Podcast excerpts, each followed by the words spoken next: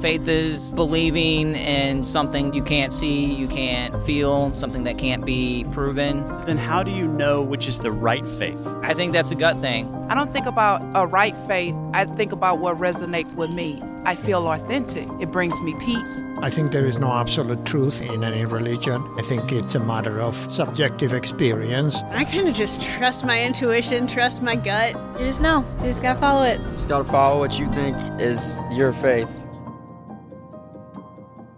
If faith is blind, then what makes one belief better or worse than any other? And if it's just a leap in the dark, why should any of us feel obligated to believe anything at all? My name is Shane Rosenthal. I was raised in a Jewish home, but became an atheist at a very young age. Later, as I began to question things, I ended up losing faith in my atheism and converted to Christianity. Since that time, I've never stopped asking questions, and I've spoken with authors and scholars from all over the world in order to explore the beliefs and ideas that shape our lives.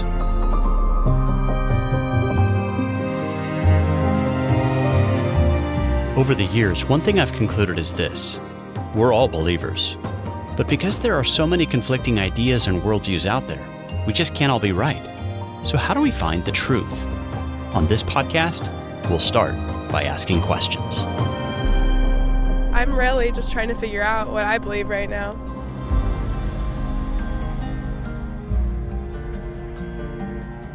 Hey there, welcome to the Humble Skeptic Podcast. I'm your host, Shane Rosenthal. As you know, throughout this year, I've been interacting with a number of man-on-the-street interviews that I recorded at a variety of Christian gatherings here in the Saint Louis area. And most of the questions I asked were related to the definition of the word faith. When I specifically asked about the meaning of this word, most of the people I talked with ended up describing it as a blind leap that can't really be explained. But if that's the case, I then asked why anyone should leap toward the God of the Bible, since there happen to be so many other faith options in the marketplace of ideas. Well, here are some of the answers I received to that follow-up question. How do you know you're in the right faith, the true faith? Um, because I'd say it's a, you know, a unction from the Spirit, from within. Now I'm convicted that what I'm doing is correct. So wh- how did you get there? It was the personal experience with God. That's how I know that it's true, because I've been to many Holy Ghost services and I didn't make myself fall over. Like, the Holy Spirit made me fall over. I know that He is real because I've experienced Him for myself, but I have a good friend that is a devout Hindu, and we've had conversations like this too, because he'll say, well, what makes your faith right versus mine is not right? And with things like that, I just try to talk about like what God's done for me, how I've personally experienced Him, without like saying that you're, the other person is necessarily wrong. It's definitely a challenge to talk about. Why do you think you have the right holy book and the right God? Because uh, I tried Jesus and He worked. So you tried, you know, which what works for you, and that worked for me, you know. So I've talked to Muslims who say something similar. I know it's the true thing because it works for me. I read the Quran and it's changed my life. I can see the fruit in my family's life. So what do you what do you do with that? Um, I don't shame nobody for believing anything different. It's just what works for me is what works for me, and that's what I rock with. I think there is no absolute truth in in any religion, and I think it's a matter of uh, subjective experience. I would say my faith comes from experience. It has to be personal. You have to have your own personal encounter and own personal revelation fully of who God is to you before you can understand anything. I think the Bible proves itself because it's the infallible Word of God. Also, I have a relationship with Him where I speak in tongues, which that is the evidence of the infilling of the Holy Ghost. That's also proof. Some years ago, while I served as the producer of the White Horse Inn, I invited John Warwick Montgomery onto the program for a discussion of apologetics, since he has written such a great deal on that topic. And I'd like you to listen to the following clip from that conversation. My wife and I are uh, in our apartment in Strasbourg, minding our own business about nine o'clock on a Saturday morning, and the doorbell rings. I open the door, and there are these two gentlemen in funereal black suits with short haircuts. And I say to them, you're either C I A, who finally caught up with me, or you're Mormon missionaries. Which is it? And they admit that they are Mormon missionaries. And I say, Why should I become a Mormon? You know what they talk about? The burning in the bosom. All I could conclude from this is that Mormon bosoms burn at a higher centigrade from non-Mormon bosoms. Their argument was totally experiential, personal, subjective. And the reason that they did this is because they had nothing else. Uh, archaeologically and in every other respect, the Book of Mormon has nothing going for it. If we reduce Christianity to the level of subjective experience, we reduce it to cultic status, and there's no way in the world to arbitrate among these various subjectivities. You can't get inside of another person, look down uh, his gullet, uh, and see whether the Holy Spirit is there.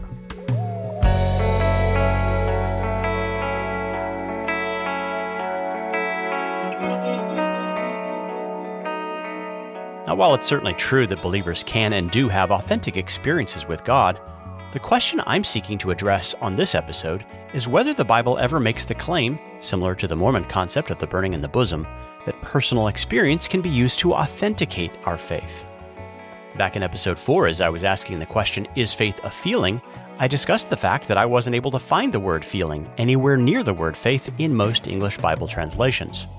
And in preparation for this episode on faith and experience, I decided to run a similar search, this time looking for any appearance of the word experience in close proximity to faith.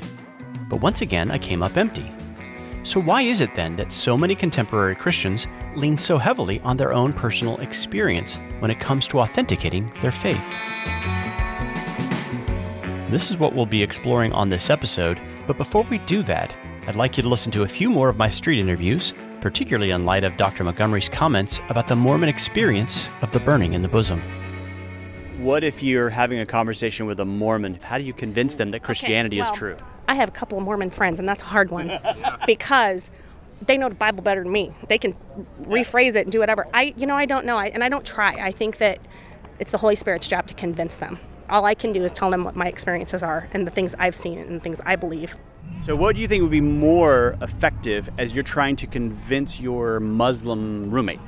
Probably my own experience. It's yeah. easier to explain how God has worked through my own life instead of, hey, this is what other people have said. This is what has been written down. I can tell you from my own experience how it's gone. That's how I've always introduced my friends who have not had a relationship with Christ. And it's like, well, he's changed my life, so he could change yours. Hmm. But isn't that the same thing that the Mormon will say? I, I do not have an answer for that. I mean, for me, it's, you know, it's changed my life, so it's the best religion you can have. As I look through the Book of Acts, I don't see them saying, become a Christian because you'll have a changed life. Do you ever, can you think of a text that backs that up? No, I can't. About spreading the word, like you said, with Mormonism, that would be difficult, spreading our religion, Christianity, to another religion. But isn't that how Jewish. Christianity arose in the first place? Didn't it sort of expand into mm-hmm. other religious territories? Paganism was everywhere, but it convinced people who weren't Christian. So what were they doing then, and why can't we do it today? Hmm. I'm not sure. I feel like today uh, a lot of people are afraid to speak out because of cancel culture.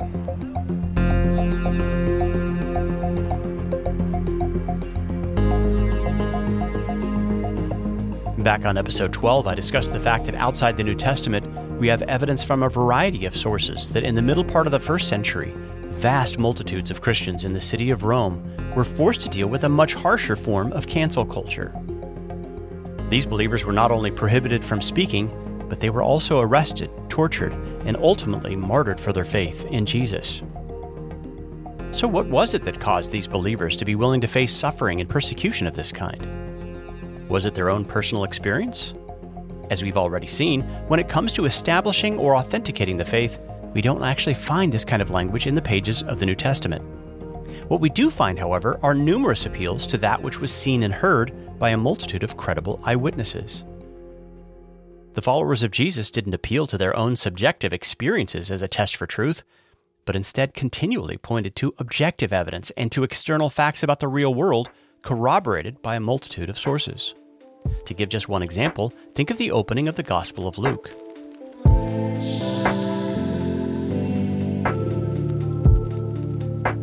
Theophilus was told that he could have certainty about Jesus, not because Luke had particular experiences he couldn't explain, but because he interviewed those who had personally witnessed all that Jesus did, which included his death, burial, and resurrection from the dead. But if this is the kind of thing we find throughout the Bible, then why do so many Christians in our day end up following an apologetic approach that is similar to the Mormon doctrine of the burning in the bosom? Along those lines, I'd like you to listen to this final clip. When you believe something, you know it. You don't have to see it. You don't have to have physical evidence. You just know it. That's what believing in faith is to me. Do you think it's like closer what the Mormons say, that it's a burning in the bosom? Uh, I would say it's something similar to that. Like for me, like I, I get this fire inside of me that gets me, you know, almost amped up, yeah. energetic, you know, like where I'd be willing to do anything within my life for Christ, you know? And then what happens though when that feeling isn't there? Would that cause you to doubt? Um, you know, w- once that kind of like that doubt comes there, or if there's any back push from it, you keep going, you fight because you truly do believe it. If you if you really believe it, you're going to fight for it and try to regain that same fire that you once had for it. Once you rekindle that fire, get that spark going, start working towards it, it can help. There's been many times in my life, even as a Christian, many of us Christians, you know, feel this like that doubt, yeah. right? That doubt, like maybe, maybe you have that thought in the back of your head, you know, but then like a lot of times that I've had that, I ask God, okay, show me. Show me something. And every time, every time, I promise you, he's delivered. Boom, boom, boom. Addiction gone. Depression gone. Which helped me believe even more. I guess my question, though, would be like, you can have amazing experiences with a counterfeit bill. Yeah. And counterfeit religions do the same thing. Mormons will tell me the same thing. They know it's true because they've experienced it. They oh, feel that sure. it's changed their lives. Yeah. Right? So, but they're polytheists. Yeah, yeah. It's a different religion, different yeah. holy book, right? So, is that a good test for truth? Try it, you'll like it, because all, every religion has experiences and oh, for sure. changed lives. Um, if you want to see the truth of it, if you truly want to see, is God real? All you have to do is ask. For example, with him, right? We've been friends since the fifth grade, but he didn't grow up in the church. I did. I was like, man, if you ever just have doubt or you want to see for yourself, just ask God. Literally four days later, after he asked God to show him a sign, he showed him. And we were both there. Like, it's a feeling I could not describe and one that I could not fathom. Something I've never, words couldn't describe, you know?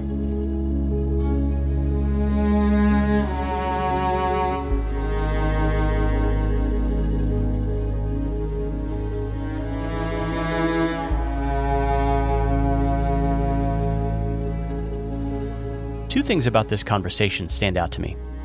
First, though this young man described his faith as a kind of internal fire that gets him amped up, he also admitted that all Christians at times struggle with doubt, and the way he dealt with his doubt was by attempting to rekindle his internal fire and by focusing on his changed life, one without addictions or depression.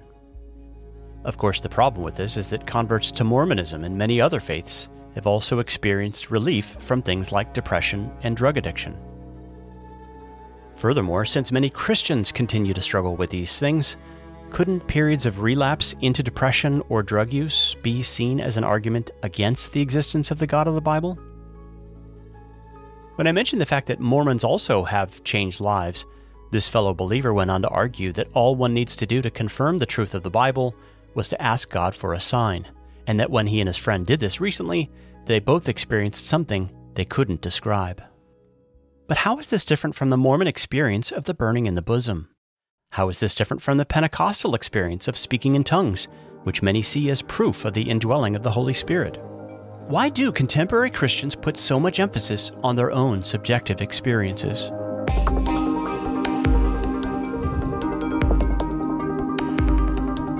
Joining me for this episode to help answer these questions is Doctor J R. Miller, who is the co-founder of the Center for Cultural Apologetics and the professor of Christian worldview at Grand Canyon University.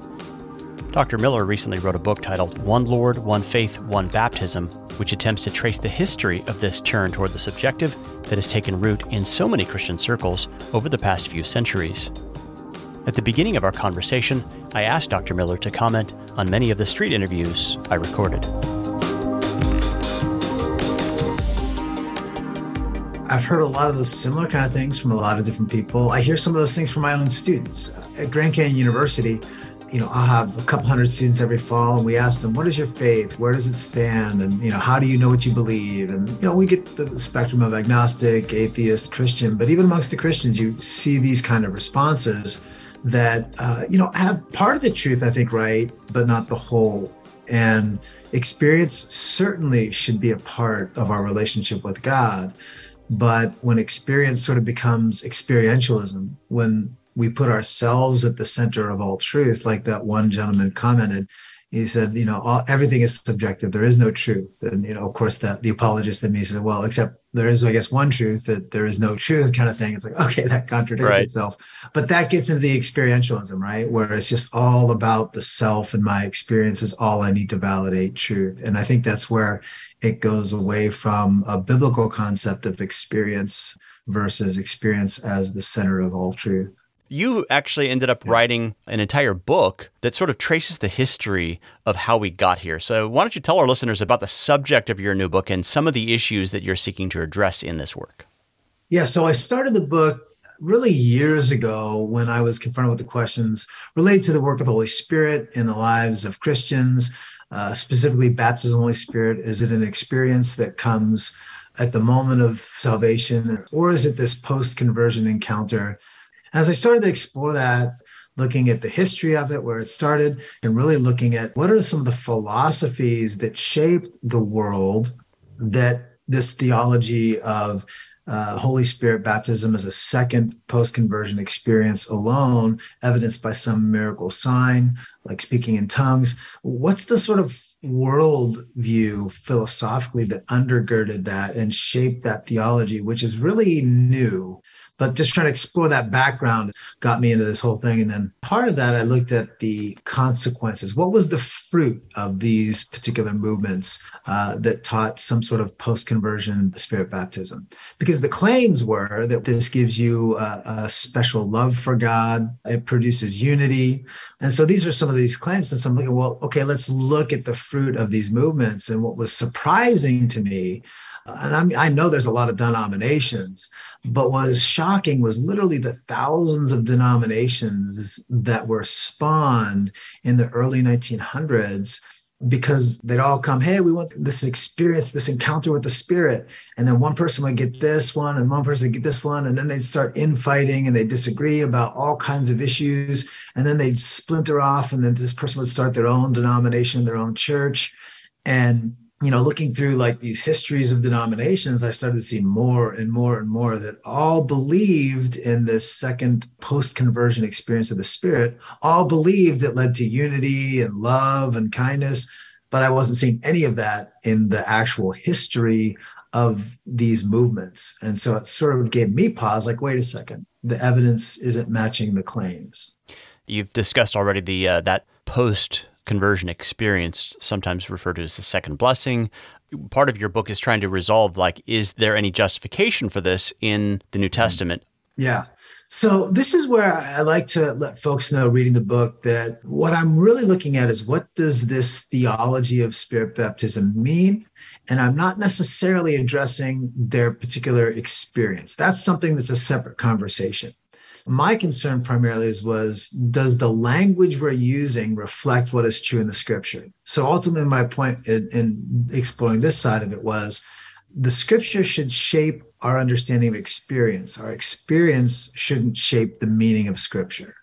So let's take whatever experiences people say they have with the with the Holy Spirit, but now let's say, okay, let's test that uh, against scripture, and let's also let scripture shape how we describe that to other people.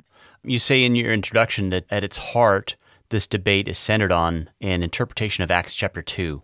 One of the things that I notice as I look at Acts two is that there are a lot of different phenomenon present there. And so those who attempt to go back and to recover, you know, an Acts two kind of church experience are selective often in the things yeah. they highlight. Uh, so there is this speaking in tongues, and we can get into what that means. You know, one of the respondents mentioned that as evidence for how she knows her religion is true, because she has this experience that matches what she sees in the book of Acts. But you also have tongues of fire and this mm-hmm. loud noise of rushing wind.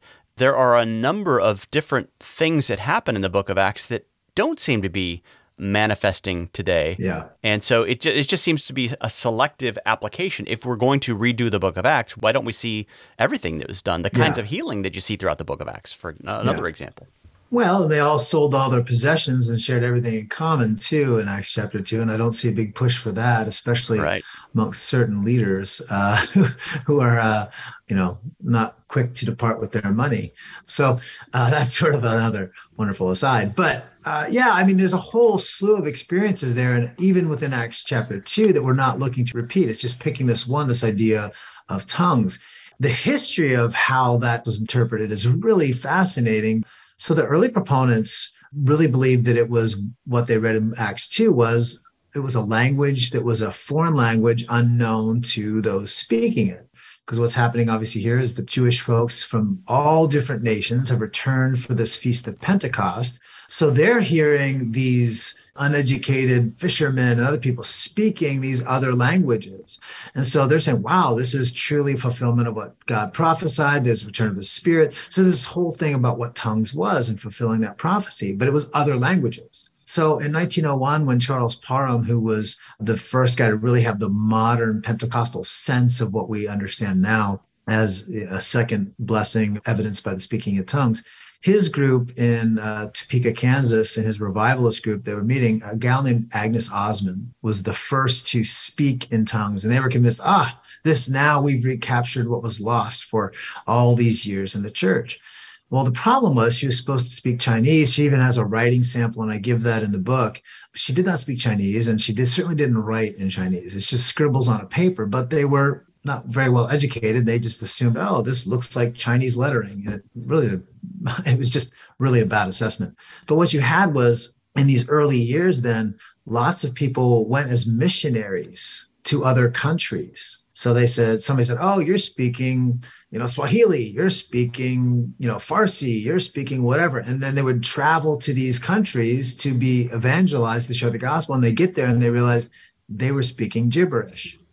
So then the theology of tongues went from xenoglossia, tongues as another language, to just this sort of glossolalia that was the language of just a spiritual language or an angelic language, private or something language, like yeah. along those lines. Well, the prayer language concept, actually, I don't think that doesn't come till later until actually Oral Roberts University in the nineteen sixties. Interesting. Um, I can't find anybody prior to Oral Roberts writing about tongues as specifically a prayer language that's just personal between you and the Lord. But I can't really find anybody prior to that, even in Parham and others who wrote that it was a personal prayer language. It was always as an outward sign of the gift of the Holy Spirit, but not a personal prayer language. Yeah. It was ongoing and used that way. Yeah. So, yeah. Yeah, that's just a good example, though, where, again, experience became the center of, of interpretation. And based on experience, the interpretation of the Bible kept changing. Experience didn't work out, so they went back and revised the interpretation of the text. Experience didn't work out, revised the interpretation of the text. What would you say, in your view, is the primary focus of Acts two? The focus of the entire passage is that, that Yahweh has come and fulfilled his promise to give a Messiah, a Savior to his people. And this is the fulfillment of what he had promised to Abraham, that all nations would be blessed. And I think that's the importance of the, the tongues as other languages there, is that God is showing that now, as Jesus said, from Jerusalem, Judea, Samaria, uttermost parts of the world, people of other languages, of other groups, are now given the opportunity to be brought into the promise of the Father that began with Abraham and as we see throughout, because this has been God's plan all along. Through his chosen people, Israel, all nations would be blessed. And so we see that international flavor, if you will, right? They are no longer to keep it just amongst the men of Israel or the, the people who are the biological seed of Abraham, right? This, this, this message is for all people. So it's reinforcing, as you said, fulfillment of prophecy. The evidences, they're here that God has been faithful. Now go and do what you were called to do. And that's the whole point of Acts. Yeah. One of the things that interests me is how the tongues issue in particular became front and center. I mean, yeah. if you look at what is stated there in Acts chapter two, it simply says they spoke in other tongues, languages other than Hebrew, as the Spirit gave them utterance. And that word utterance, when I looked it up, it's fascinating. That word in Greek is the same word that's used for prophetic utterance, bold prophetic speech, mm-hmm. inspired speech, mm-hmm. which is exactly what Joel prophesied, that your sons and daughters shall prophesy. It's been hundreds exactly, of years yeah. since prophets were around. And you know what? What Peter said in that scene with all the other apostles, it ended up being recorded as scripture. And what do we find them doing as they're filled with the Spirit? They are reading the texts of Israel in a Christ-centered way.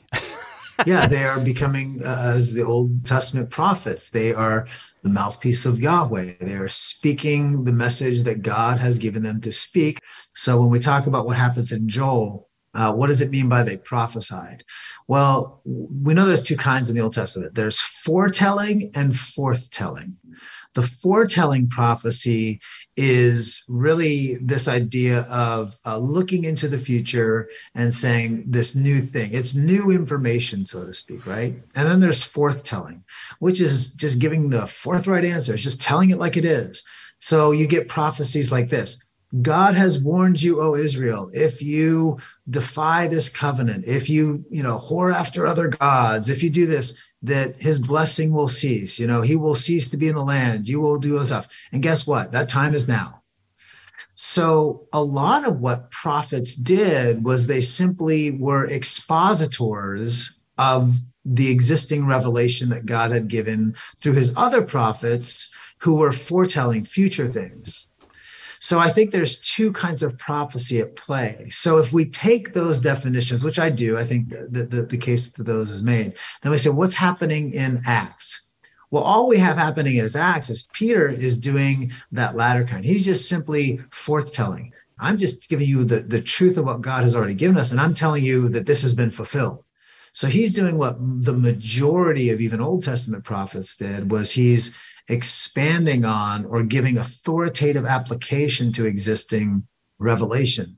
It's interesting too, isn't it? When you look at the way the New Testament sort of grows and expands, it's built on the foundation of the prophets and the apostles. You see some examples of prophets mm-hmm. speaking things in the book of Acts, but as Paul is setting up churches, he only talks about the qualifications for an elder and a deacon, not for mm-hmm. a prophet or who qualifies as an yeah. apostle. Those are foundational offices, but they're not continual offices. Would you agree with that? Yeah, I think what we have to realize, yeah, what, what does the Bible talk about versus what does it teach? What is describing history? What's prescribing the way we should practice, right? And so I think, yeah, we see pretty clearly that the only two offices prescribed for the church are elder and deacon. We don't have the prophetic office, so to speak. Uh, we don't have a priestly office, technically. I mean, because we're a royal priesthood, a holy nation. So that office that was there historically in the Old Testament ceases. What we have are elders and we have deacons. And so that's what, I again, I see happening in the flow of that. If the Spirit chooses to manifest himself with the temporary manifestation of one of those sign gifts for some purpose, I have no problem, but that doesn't establish the office of apostle or the office of prophet, nor does it undermine the authority of the elder to lead and guide the church, who is to be faithful to the apostolic teaching. And that's why it all has to point back to that. Because if you're claiming new revelation, new authority, which supersedes that of the elder, then that is wrong, because the elder is, has the ultimate authority grounded in the message that is given to, by the apostles once and for all. Yeah, so now, now let's get to the issue of that two-stage conversion. Some Christians have ended up seeing salvation as a first step, and then the mm-hmm. second blessing, the second stage, brings them to a, this level of a super saint or you know some other kind yeah, of extra yeah. blessing. When does this interpretation first enter the scene? Who are some of the first advocates? Yeah, it grew up in a lot of different folks, uh, and different people added different pieces to it before we get this really nineteen oh one Charles Parham solidified what we would understand as a clear theology of Spirit baptism as a post-conversion, you know, experience or, or blessing, right? So uh, one of those influencers would be a guy named Edward Irving out of Scotland, who talked about the restoration of the early church and the fivefold offices. But what time period was he from? He's in the seventeen hundreds. But he had problems theologically. I mean, he rejected a lot of the core doctrines of Christ. He was rejected as a heretic, which, you know, in and of itself doesn't mean a lot because people just often say, you're a heretic and I hate you, and doesn't really mean anything. But in his case, when you look at his doctrine, it was really, really bad. Then you get into the eighteen hundreds, you get uh, folks like Joseph Smith. I actually include a section on him in the book only because when I studied at Oral Roberts University, I had a I had a professor who talked fondly of Joseph Smith as a precursor to Pentecostalism. So the theology and experience of Joseph Smith were used as a validation of some of that early Pentecostal theology, which I was like, wait, what? And so I started to really dig into this. But Joseph Smith, you know, when they talk about the Mormon burning of the bosom, this is elevating that experience of the Spirit. But they also had experiences with speaking in tongues. And he argued that that was a evidence that his Joseph Smith gospel, so to speak, was truth because they had this evidence of speaking in tongues, just like they did in Acts. Wow. Uh, and then, so yeah, he became one of those influencers that shaped that. I think you go to a lot of philosophers that, you know, like Schleiermacher and folks like that who bring in experience as the core of our faith. Kierkegaard. Yeah, Kierkegaard, yeah, who brings in this idea of centering humanity at the core of all of these things, and then experience at the center of faith. And experience is the only true thing that brings validity to our faith. You see this theology sort of meshed together with culture itself. You know, American individualism, uh, I think, is a, is a big, you know, kind of reflection of that sort of thing. So if there's American individualism, there's spiritual individualism. I am the master of my own domain and my right. own faith. Uh, and so you see all these things come together until they finally have this more crystallized doctrine of a second blessing distinct from salvation, evidenced by the personal speaking of tongues, which is all I need because it proves it to me and that's all the evidence I need, which ultimately ends up circumventing the Bible as authority. It's it's funny because the, the appeal is Scripture tells us my experience is true, but ultimately the experience is what proves that the Scripture is true. Experience ends up being the ultimate truth teller. So as you heard in many of the street interviews that I played at the beginning, many of the Christians I talked with attempted to validate Christianity by means of their own subjective experiences. Can you think of any New Testament text where someone gives that kind of an answer or rationale? Yeah, great question. Uh, I wrestle with this. I think I was just grading papers this morning, and one of our early assignments on the Christian worldview, we asked students to say, you know, what's your foundation for morality? What's your, you know, how do you know if you're a Christian, if it's true or not? And a lot of students who say they are Christian, well, I know it. I know my moral system. It's all based on how I feel or how I think, or it's just the way I was raised and it's my family. It's all very, again, man-centered, experience-centered. Um, which one, at one side makes me happy that I get to speak to these students. At the other side makes me sad that they've been brought up in a Christian environment where they think that's the depth of their faith is their experience, which makes them, us as Christians, no different than any other, you know, religion, because we all have experiences, exactly. We all have feelings. All things are equally true then. Well, that's a problem. Yeah, especially when it's, you compare it to the Mormon claim of the burning in the bosom. This is yeah. one thing that I'll often bring yeah. up. How do you well, negotiate those waters if it's the same argument? Yeah, it sounds like the same claim because ultimately, historically, it is the same claim. Yeah. Uh, and that's actually kind of what I put in the book. Joseph Smith was the precursor to that movement that centralized experience of the Spirit as self-validating. Right. And so, yeah, it does sound the same because it really is that same vein of thinking, which is outside of what you point out is what the Scripture tells us. Facts, evidences, things like fulfilled prophecy, or if we can look at the eyewitness testimonies, you know, the resurrection itself as the center of whether that is true or not. All of those things are the evidences that tell us the truth of Christianity. Woven together is always experience, because there is no such thing as a human devoid of experience. There's right. nothing that doesn't involve experience, but the idea that somehow my experience determines truth ends up being a nightmare. Yeah. So it's not meant as a self-authenticating thing. It's right. meant as a experience that is authenticated by its alignment with the truth of Scripture, if that makes sense. Yeah. We can have experiences of the truth, but you can also have experiences with counterfeits and with deception. So you can't just sort of go with the feeling of your experience as exactly. justifying something. You have to first have a foundation.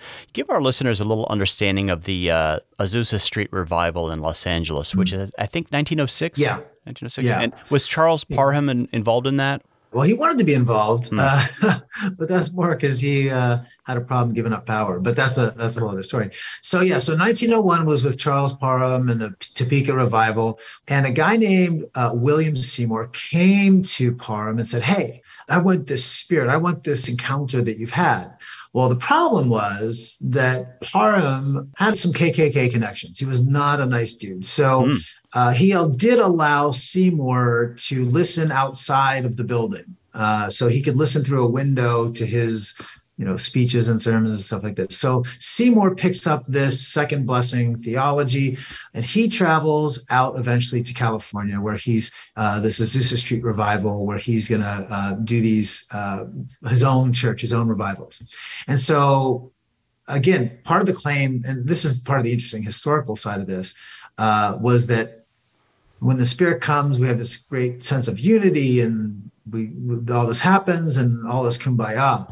Well, the sad part was that uh, of the records that we actually have from this, uh, it wasn't long before they were there. Lots of people started showing up, but then ethnic divisions and racial divisions really took hold again, because uh, there were people who were uh, of Mexican background who came a part of that, uh, and they wanted leadership, and others said no. A lot of the, the Black leaders didn't want them in part, so then the Mexican folks split off and did their own churches and their own true gospel mission, mm. and everybody was the true gospel. Everybody was the Holy Spirit revival gospel, speaking in tongues, truth-telling mission church de- denomination. It's just ironic that the same racial division that we have from Parham that was not solved by the coming of the Holy Spirit, which is the only reason why that's relevant to say that uh, early on with, with Parham, is that the fact that he still held on to his deeply sort of cultural racist views, that was not solved by the second experience, which was supposed to give us truth and love and all the things that are claimed by that. Uh, and certainly through the history even of Seymour, as a guy who experienced that, he didn't act much differently than anybody else in the culture of the day having ca- encountered that. So for me, this ended up being a real problem. And, and I'll add this point too.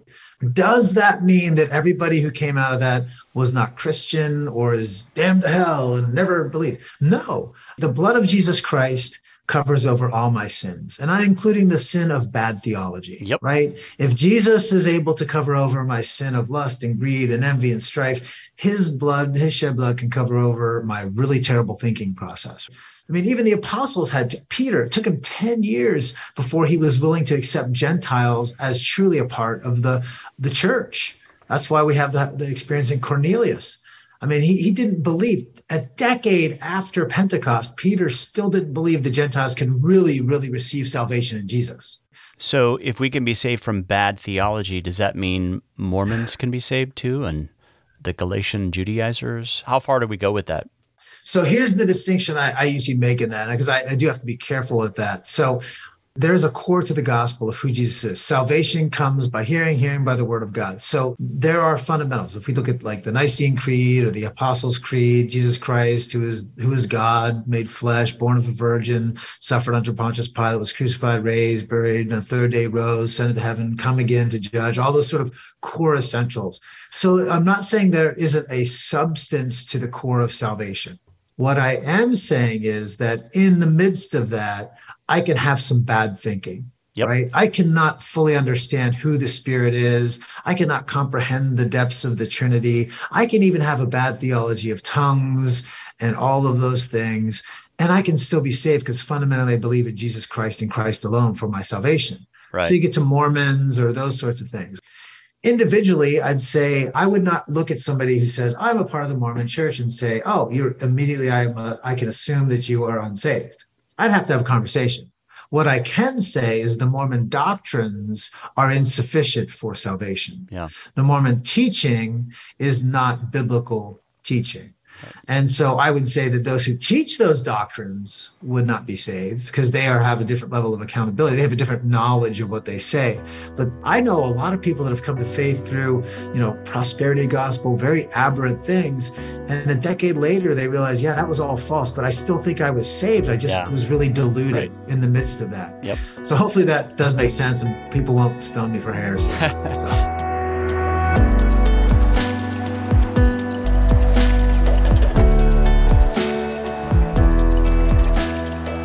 Well, folks, you've been hearing from Doctor J R. Miller, who is the co-founder of the Center for Cultural Apologetics and author of One Lord, One Faith, One Baptism.